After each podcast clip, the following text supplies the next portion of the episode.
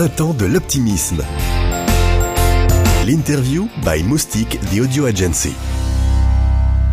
Merci beaucoup, euh, mesdames et messieurs, merci beaucoup d'être venus euh, au Conseil économique, euh, social et environnemental.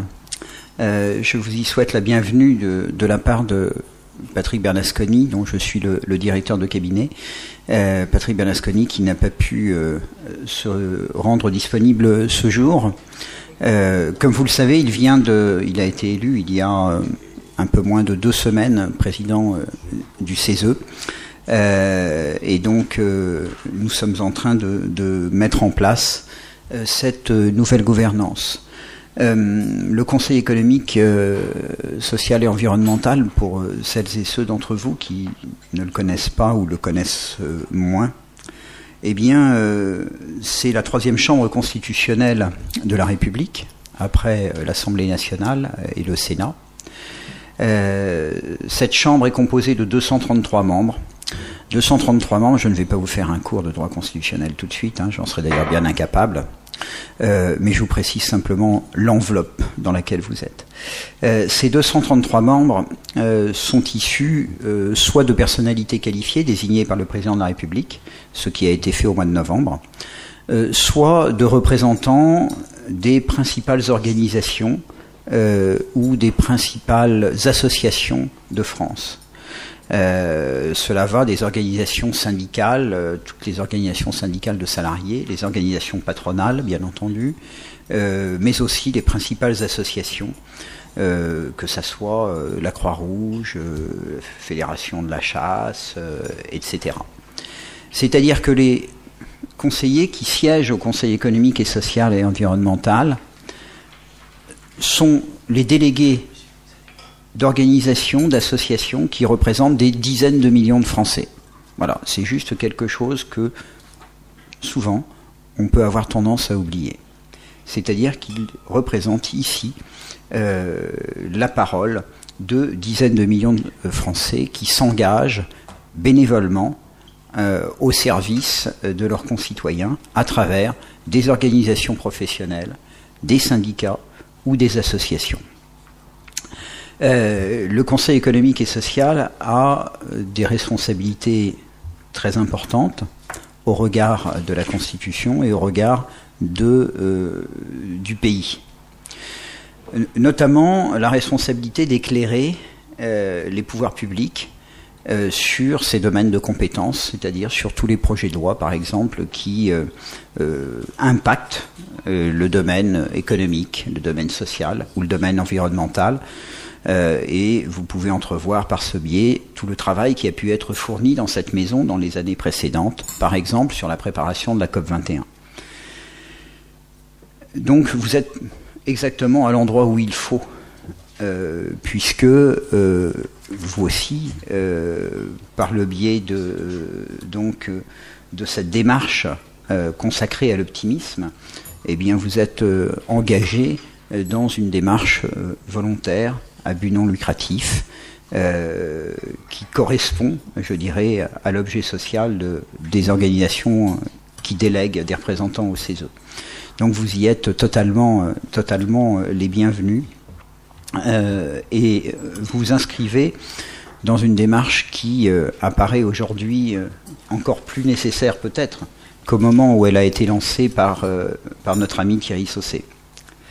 Alors je suis très très fier et très, et très impressionné euh, d'accueillir euh, aujourd'hui, euh, monsieur l'académicien, de vous accueillir aujourd'hui dans cette maison, dans cette très belle maison.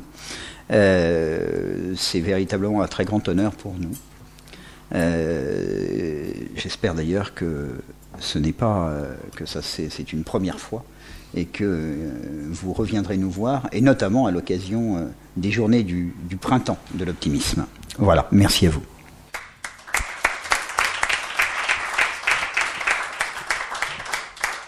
Chers amis, euh, heureux de vous retrouver pour notre euh, déjeuner de, fin d'année. C'est Noël. Avant l'heure, nous recevons un homme euh, d'exception. Sa vie est un roman. Journaliste, philosophe, auteur à succès, académicien, acteur, homme de théâtre. Cher Jean, quel bonheur Et comme vient de le dire euh, Vincent Leroux, quel honneur de vous avoir avec nous pour ce déjeuner euh, des décideurs optimistes. Vous avez euh, face à vous un réseau d'exception, unique en son genre, celui de l'engagement, de l'énergie positive, de la bienveillance, de l'espoir, avec des patrons d'organisations euh, professionnelles, des présidents de sociétés, des responsables de médias, euh, des experts, des philosophes. C'est ici qu'est née l'idée d'organiser le printemps de l'optimiste. Nous ne sommes pas des optimistes béats. Pour nous, ce sont les extrémistes de l'optimisme. Nous, nous savons les risques du monde et nous connaissons les galères et les difficultés. Mais comme vous, nous préférons louer le bonheur que distiller le malheur. Je me souviens comme ça d'un débat un jour avec Edgar Morin où je l'ai mis en colère en lui disant qu'un phare, ça n'était pas pour accompagner vers les ténèbres, mais c'était fait pour donner de la lumière. Exactement d'ailleurs comme tout au long de votre vie, et vous continuez aujourd'hui, vous l'avez fait. Nous nous militons pour deux ou trois petites choses assez simples. La première, c'est que le pessimisme, c'est pas bon pour notre santé. C'est pas bon pour la, croissance, pour l'investissement, pour l'emploi et donc pas non plus pour le financement de la solidarité, et donc c'est bon pour rien. La deuxième chose, c'est que nous voulons casser cette idée que l'optimisme c'est fait pour quand ça va bien. Quand ça va bien, on peut même avoir des états d'âme. C'est quand ça va pas qu'il faut mobiliser des énergies positives. Et puis la troisième idée, c'est que nous ne souhaitons pas inviter les Français à être comme le lapin pris dans les phares, obsédés seulement par ce qui est moche, par ce qui est triste, par ce qui est terrible, mais regardez aussi ce qui est beau, ce qui est positif, montrez ce qui marche, toutes les initiatives qui montent chaque jour du terrain, les traceurs, les innovateurs, les entrepreneurs, ceux qui apportent des solutions plutôt que de créer euh, des problèmes, les faiseux plus que les diseux, comme disait Alexandre Jardin. Mais je m'arrête là parce que personne n'est venu pour moi, ils ont un peu l'habitude d'ailleurs, euh, tout le monde est venu pour vous. Est-ce que vous voulez dire quelques mots avant les quelques questions que j'ai à, vous poser pour alimenter notre dialogue, avant que pendant le déjeuner, euh, euh, nos amis euh, eux-mêmes vous posent quelques questions? Ah, Merci mon cher Thierry. D'abord, c'est un grand honneur pour moi d'être ici. on raconte que le doge de Gênes avait été invité à Versailles par Louis XIV. Et Louis XIV lui avait fait les honneurs de Versailles qui venait d'être construit. Et le roi lui a demandé qu'est-ce qui vous étonne le plus à Versailles? Et le Doge a répondu ce qui m'étonne le plus, c'est d'y être. Eh bien, ce qui m'étonne le plus ici, monsieur le directeur, euh, c'est euh, d'être au Conseil économique et social. C'est un grand honneur pour moi et jamais je n'avais imaginé que je pourrais être issu dans cette illustre maison. Euh, la deuxième chose, c'est que non seulement je suis étonné d'être ici, mais je suis stupéfait d'avoir à prononcer quelques mots. Euh, je n'aime pas beaucoup les conférences. Je dors à toutes les conférences excepté les miennes, et encore. Euh, qu'est-ce que je peux vous dire? Vous venez de dire que c'est quand les choses vont mal qu'il faut être optimiste. Alors vraiment, je suis optimiste parce que les choses vont assez mal. Les choses vont assez mal, pas très mal, mais assez mal. On, pourra, euh, on pourra en parler, je pense, tout à l'heure. Je ne veux pas être plus long. Euh, dans les années 70, je me rappelle qu'on disait Mais d'où parlez-vous? D'où parlez-vous?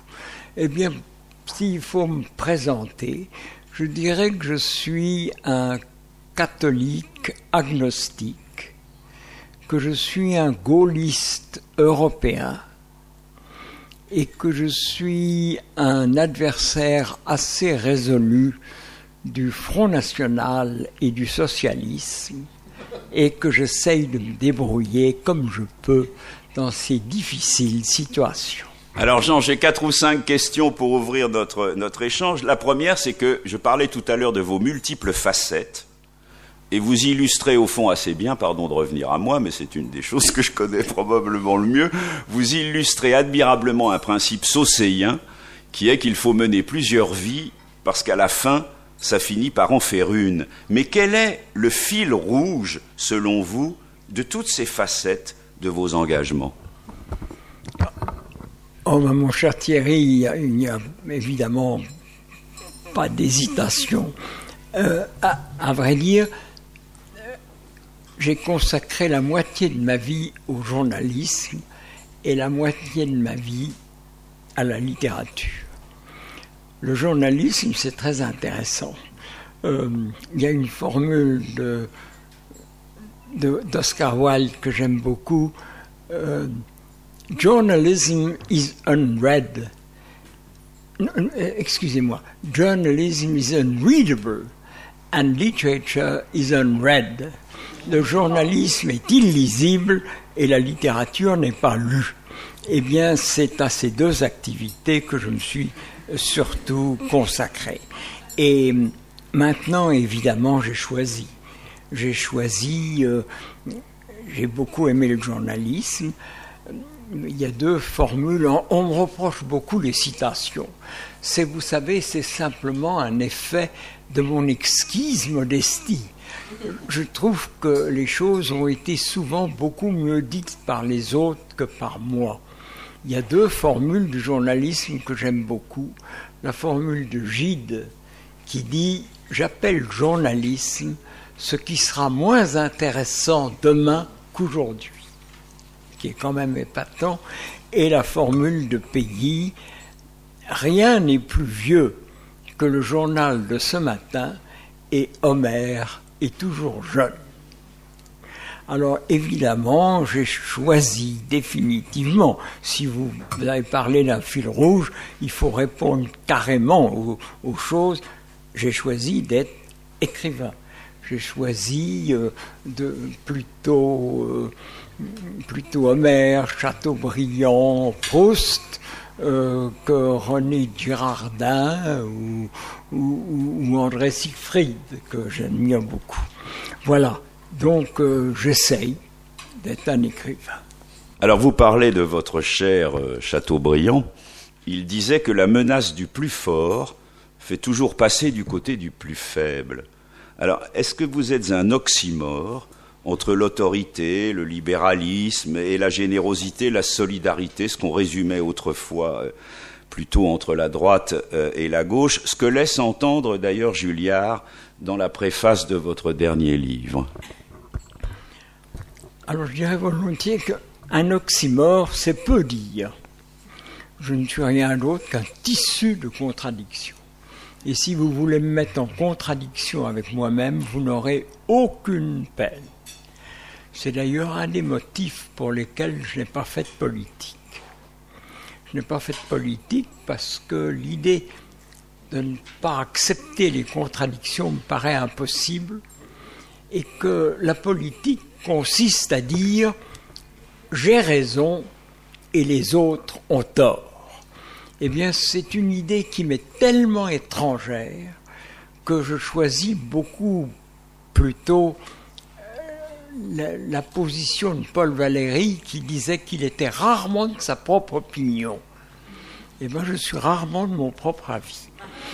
Et euh, c'est vrai je n'y crois pas beaucoup, je suis Gémeaux. Et il paraît que les Gémeaux sont divisés en deux. Si je n'étais divisé qu'en deux, je serais très content. Je suis divisé en quatre, en huit, en seize. Prenons un exemple, si vous voulez, pour la politique J'aime beaucoup mes adversaires. Je préfère quelquefois mes adversaires à mes amis. C'est une espèce de malédiction chez moi. Euh, ça, ce sont les deux dernières heures passées avec Mitterrand à l'Élysée. Eh ben voilà, j'allais y venir. Hein. J'allais y venir. On ne va pas en parler parce qu'on en a tellement parlé. Euh, en, en 81, j'avais écrit dans le Figaro un article sur quelques colonnes qui s'appelait Je convoque François Mitterrand au tribunal de l'histoire. Le canard enchaîné ne m'avait pas raté. Et il avait dit qui est cet inconnu qui convoque le président de la République au tribunal de l'histoire? Et Mitterrand ne m'avait pas raté non plus dans un petit discours en province en parlant de moi, il avait dit Quel dommage qu'un si bon écrivain soit si stupide politiquement. Naturellement, sa lettre m'avait fait un immense plaisir. Je lui avais écrit un mot et il m'a invité à l'Élysée. Je crois qu'il m'a invité à l'Élysée 24 fois, je crois. Et Giscard, dont j'avais fait un peu la campagne dans le Figaro en 74, je suis arrivé au Figaro le 1er janvier 14. Souvent, ma mère m'a dit ne parle jamais de toi, mais qu'est-ce que vous voulez? Je suis désolé, je suis bien obligé de parler un peu de moi. Euh, on dit quelquefois, il, il a été élu à l'Académie parce qu'il était directeur du Figaro. C'est entièrement faux. J'ai été nommé au Figaro parce que j'étais académicien. J'arrive au Figaro le 1er janvier 1974 euh, comme un directeur stagiaire. Et je me dis, je ne vais pas bouger, je ne vais rien faire, je vais écouter. Et là-dessus, une catastrophe, le 2 avril, Pompidou meurt. Et donc, euh, il faut tout de suite savoir qu'est-ce que va faire le Figaro. Et bon, le Figaro a défendu euh, la campagne de, de Giscard. C'était intéressant parce que, euh, naturellement, dès le 5 avril, j'avais dans mon bureau une délégation du Figaro demandant que le Figaro peut-être pas soutienne Mitterrand, mais euh, soit absolument neutre entre les différents candidats, au nom de la liberté de la presse. Et j'avais répondu que la liberté de la presse ne consiste pas à ce que le Figaro soit neutre ou que l'humanité soit neutre. L'humanité est évidemment un journal de gauche et il défendra la gauche. Et le Figaro est évidemment un journal de droite et défendra la droite. Donc l'hypothèse Mitterrand était écartée, mais restaient deux hypothèses très, très difficiles pour moi. Tout à l'heure, je viens de vous dire que j'étais gaulliste et européen. Il y avait deux candidats. Euh, Edgar Faure, il avait été question d'Edgar Faure, il avait été question de, de Mesmer. Edgar Faure, évidemment, euh, c'était très très. J'aime beaucoup Edgar Faure. Ne nous le dissimulons pas, il serait, il serait en examen aujourd'hui. Il serait, serait sûrement en examen. Même son talent ne suffirait pas à le sauver. Mais c'était un homme quand même très très brillant. Euh, je l'avais entendu dire euh, il n'y avait que deux personnes qui pouvaient éviter la Révolution française. L'un était Turgot, mais il était mort. L'autre, c'était moi, mais je n'étais pas né. Et alors, une fois euh, Mesmer et Edgar Faure écartés, restaient Chaban-Delmas et, Giscard. Et j'hésitais beaucoup, je dois vous dire, entre les deux. Et puis, euh, vous êtes tous trop jeunes, hélas. Je suis évidemment le plus vieux ici, de loin, de très très très loin. Et il y a eu une émission de télévision extraordinaire euh, où Chaban est arrivé avec Malraux. Et ça a été une catastrophe. Et tout de suite a apparu que le seul adversaire possible, c'était Giscard. Et on a défendu Giscard. Et vous ne vous rappelez pas, peut-être, vous n'étiez pas né, euh, que Giscard a été élu par 50, 2 ou 3 ou 4% et Mitterrand a eu 49,75 ou 78% Et pourquoi est-ce que je raconte ça? Parce que c'est euh, l'oxymore. L'oxymore. Parce que vous aimez bien vos adversaires. Voilà. Et alors donc, euh, je, fais un article. En, en 4, alors ça c'est 74. Euh, donc Giscard est élu, et c'est tout à fait naturel d'ailleurs. Giscard, j'étais un ami de Giscard, je crois qu'il m'a reçu une fois à l'Élysée. Mais c'est tout, tout naturel. il recevait ses adversaires pour essayer de Et Mitterrand, donc j'avais écrit cet article contre lui, il m'a invité 20 fois à l'Élysée. Et j'ai recommencé avec Hollande, je ne vais pas être trop long, j'ai recommencé avec Hollande, j'étais un, un, adversaire très, très, très ferme de Hollande. Et puis Hollande, euh, c'est embêtant, un jour, euh, nous sommes en 15, l'année dernière, le 15 juillet, le 15 juillet 14, j'ouvre le Figaro et je vois à ma stupeur que Hollande me décerne la Grande Croix de la Légion d'honneur. L'engagement pour nous, c'est euh, ici une chose tout à fait essentielle. L'engagement dans l'économie, dans le social, dans la solidarité, dans la citoyenneté, euh, et au fond, vous, vous n'avez pas cessé de vous engager toute votre vie pour les opprimés, pour, pour des causes qui nous dépassent, les massacres en Afrique, les dissidents, les, Tibétains, les, les, crétins, les chrétiens d'Orient, ce qui était beaucoup mieux. Aujourd'hui, cette volonté de s'engager, euh, quel sens elle prend pour vous?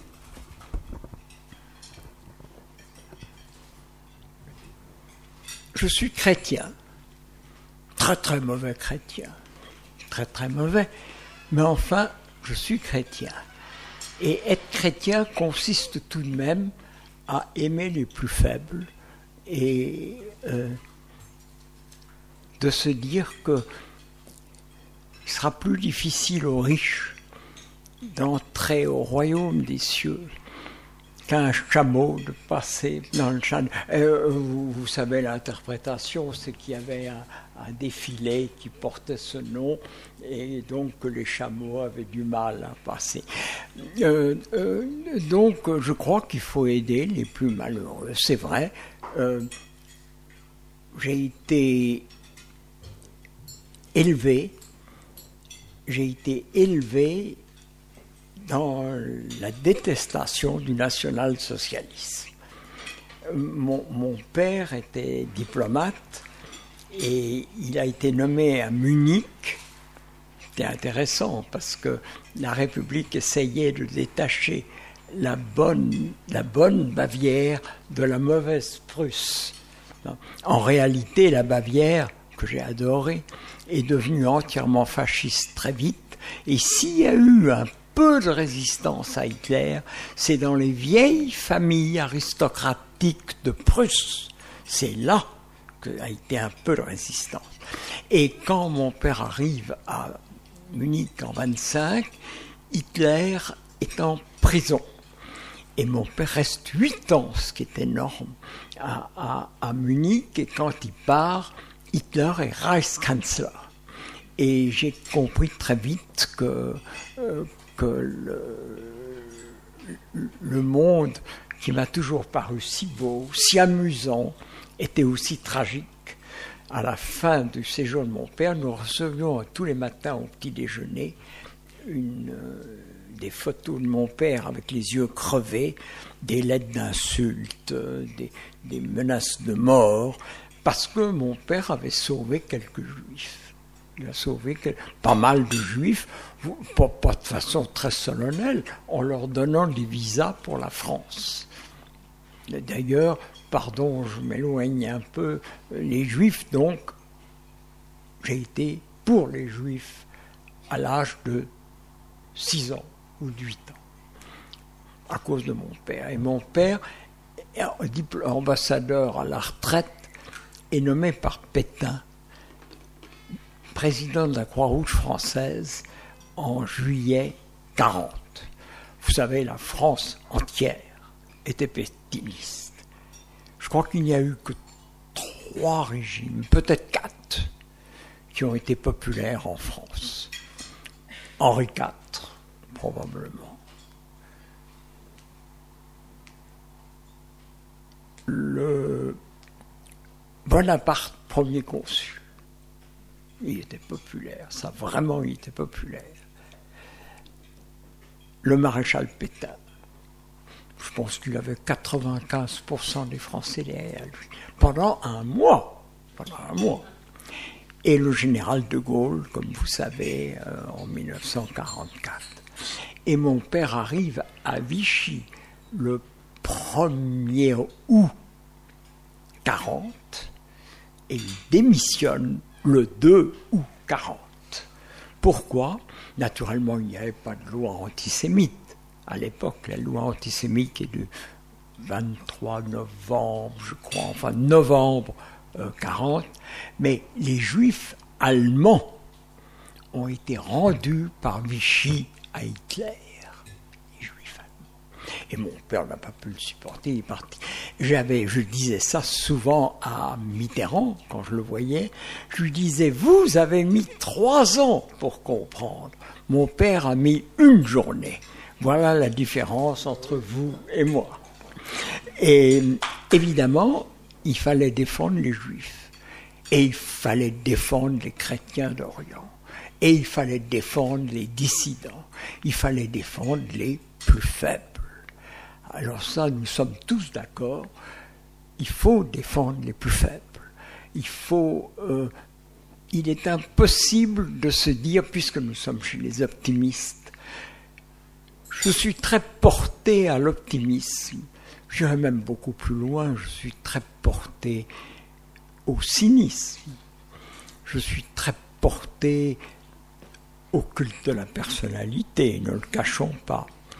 Mais j'ai compris assez vite que vouloir être heureux seul est une impossibilité. On ne peut pas être heureux quand les autres sont trop malheureux. J'ai été à Dubrovnik euh, sous les bombes avec euh, deux personnes que j'ai beaucoup aimées, qui étaient Kouchner et Luxman. Et Kouchner a fait un magnifique discours sur les valeurs, sur l'humanisme, sur les droits de l'homme.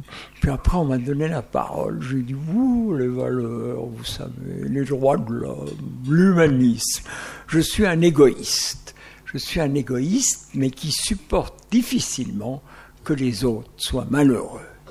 Voilà pourquoi j'essaye, en effet, moi qui suis tout pour le dégagement, de m'engager pour les plus pauvres et pour les plus malheureux.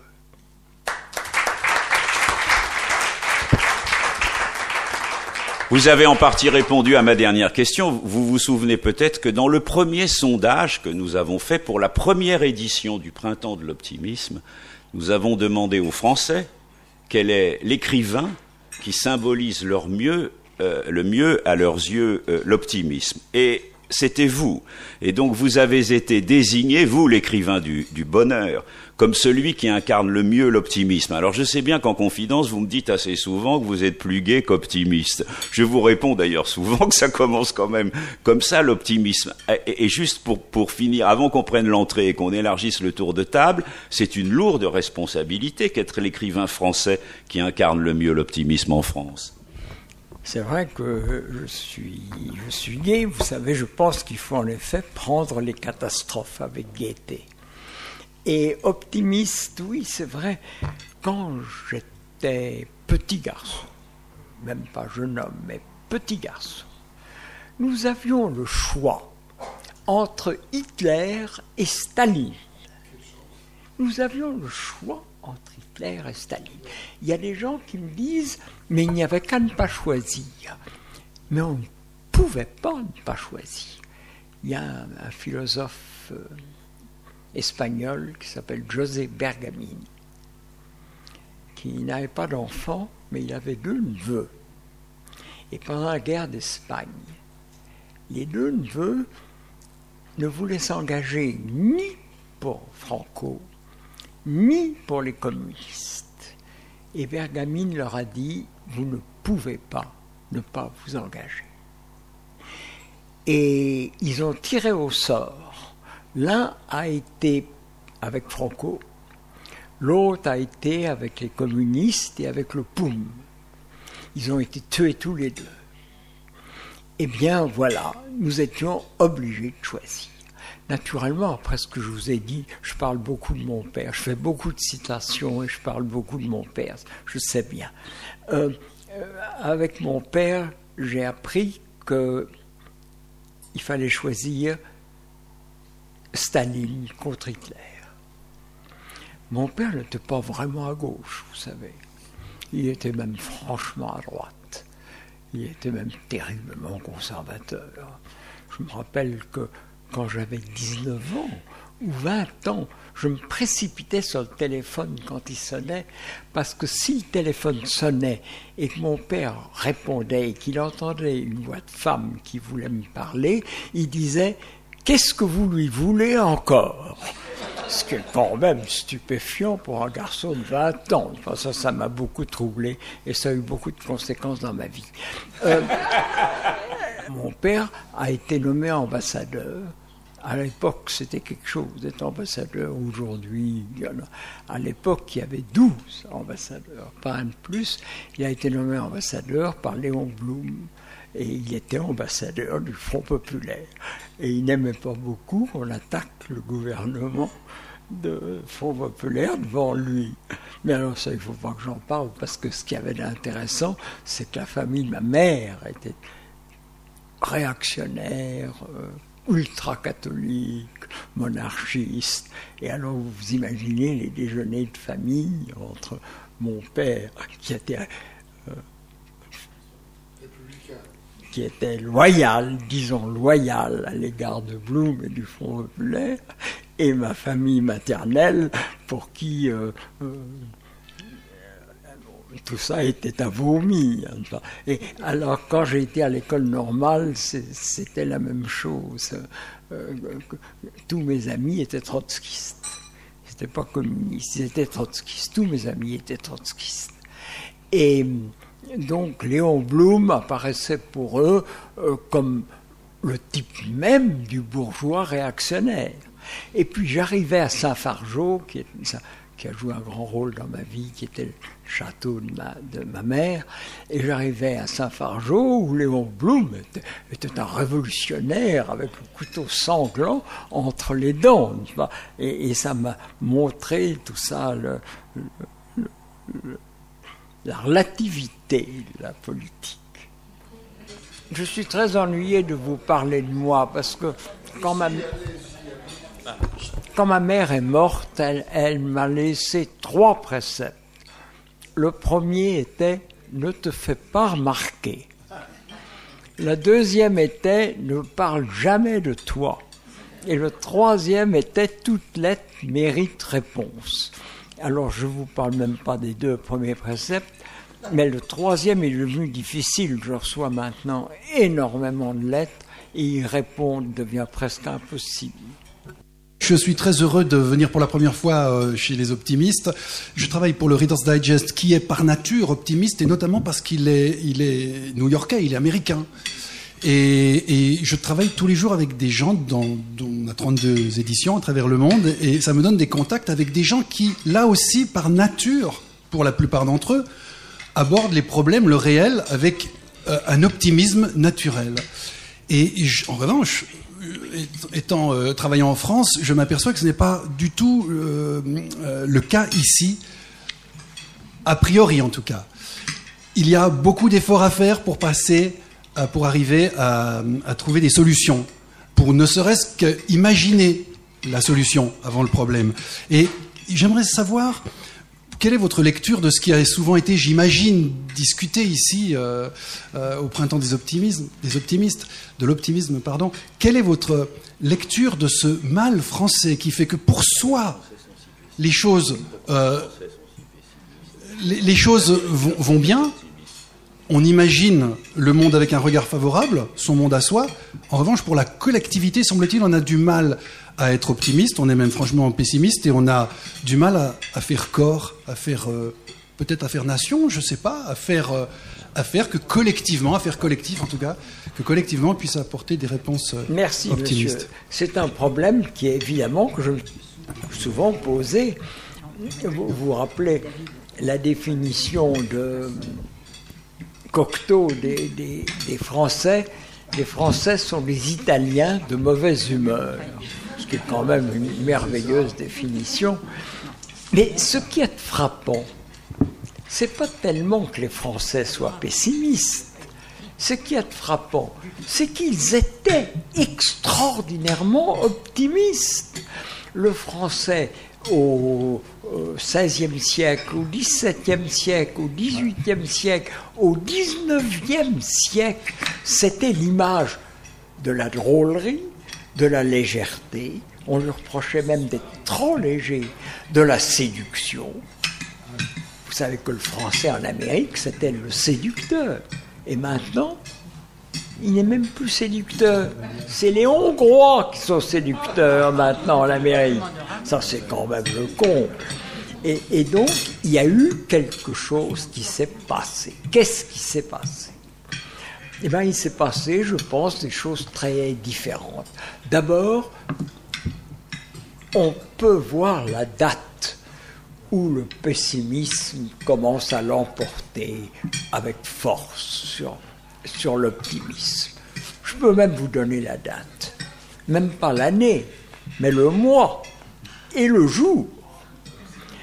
C'est le moment où l'influence française dans le monde décroît et où la langue française qui régnait sur l'Europe qui elle-même régnait sur le monde, commence à décliner et cette date, c'est le 10 mai 40.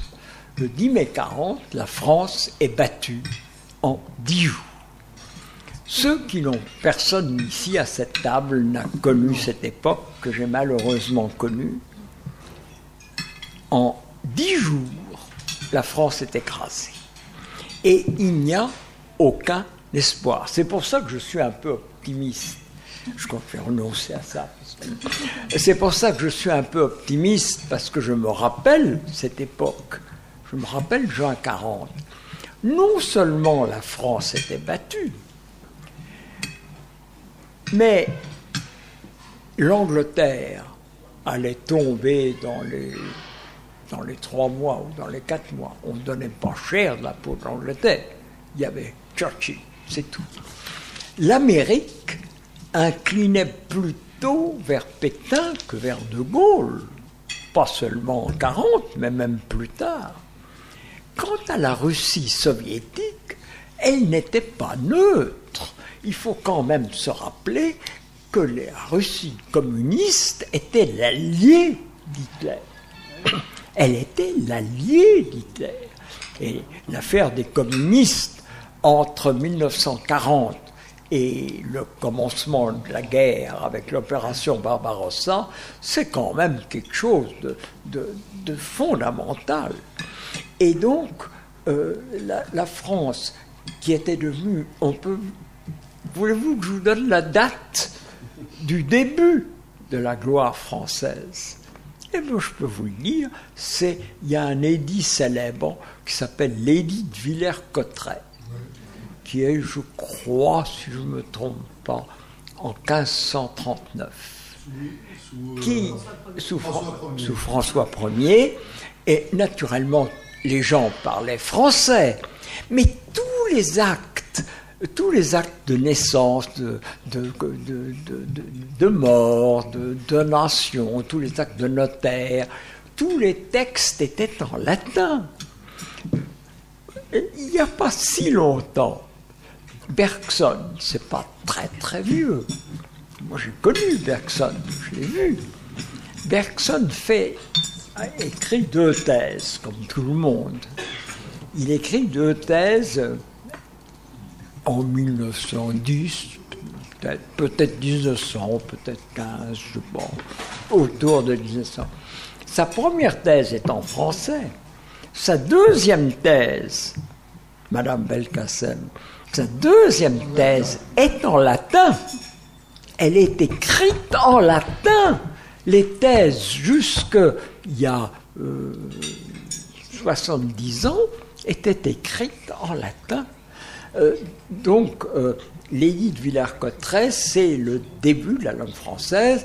Et alors, c'est une magnifique aventure. Il y a un grand poète qui est Corneille, un grand prosateur qui est Pascal, qui magnifie la langue les traités de Westphalie qui concernent toute l'Europe sont rédigés en français. Euh, Frédéric de Prusse parle français comme vous et moi, et, et il est ami de Voltaire. Catherine de Russie, la grande, euh, est amie Diderot, parle français comme vous et moi. Et la France, c'est pas seulement les écrivains, mais les courtisanes, c'est très important. Les cuisiniers, c'est très important. Les abbés, les acteurs, euh, tout ça fait que la France règne. Et tout ça s'écroule le 10 mai 40. Et la langue française est évidemment, on me dit, est-ce qu'il y a un déclin? Oh, il ne faut pas être décliniste. Ben, euh, je veux bien croire qu'il n'y a pas de déclin, mais enfin, la France ne tient pas la même place aujourd'hui euh, qu'il y a euh, qu'en 1920. D'abord, soyons très très simples. En, en 1920-25, il y a parmi les écrivains Paul Valéry, euh, Mauriac, euh, Claudel, euh, Saint-John Perse, Giraudoux, Breton, Aragon, enfin, c'est fou. Hein. Et aujourd'hui, c'est quand même beaucoup plus mince. Pivot me disait, tu as beaucoup de chance de ne pas être né 50 ans plus tôt. Il y a 50 ans plus tôt, personne n'aurait parlé de toi. Aujourd'hui, oh, bien sûr, aujourd'hui, bien sûr. Et encore, prenons encore plus simple, tous les livres français avant la guerre sont traduits en américain. Et peu de livres américains arrivent en France, bien sûr, Hemingway, Fitzgerald, Dos mais enfin pas un flot.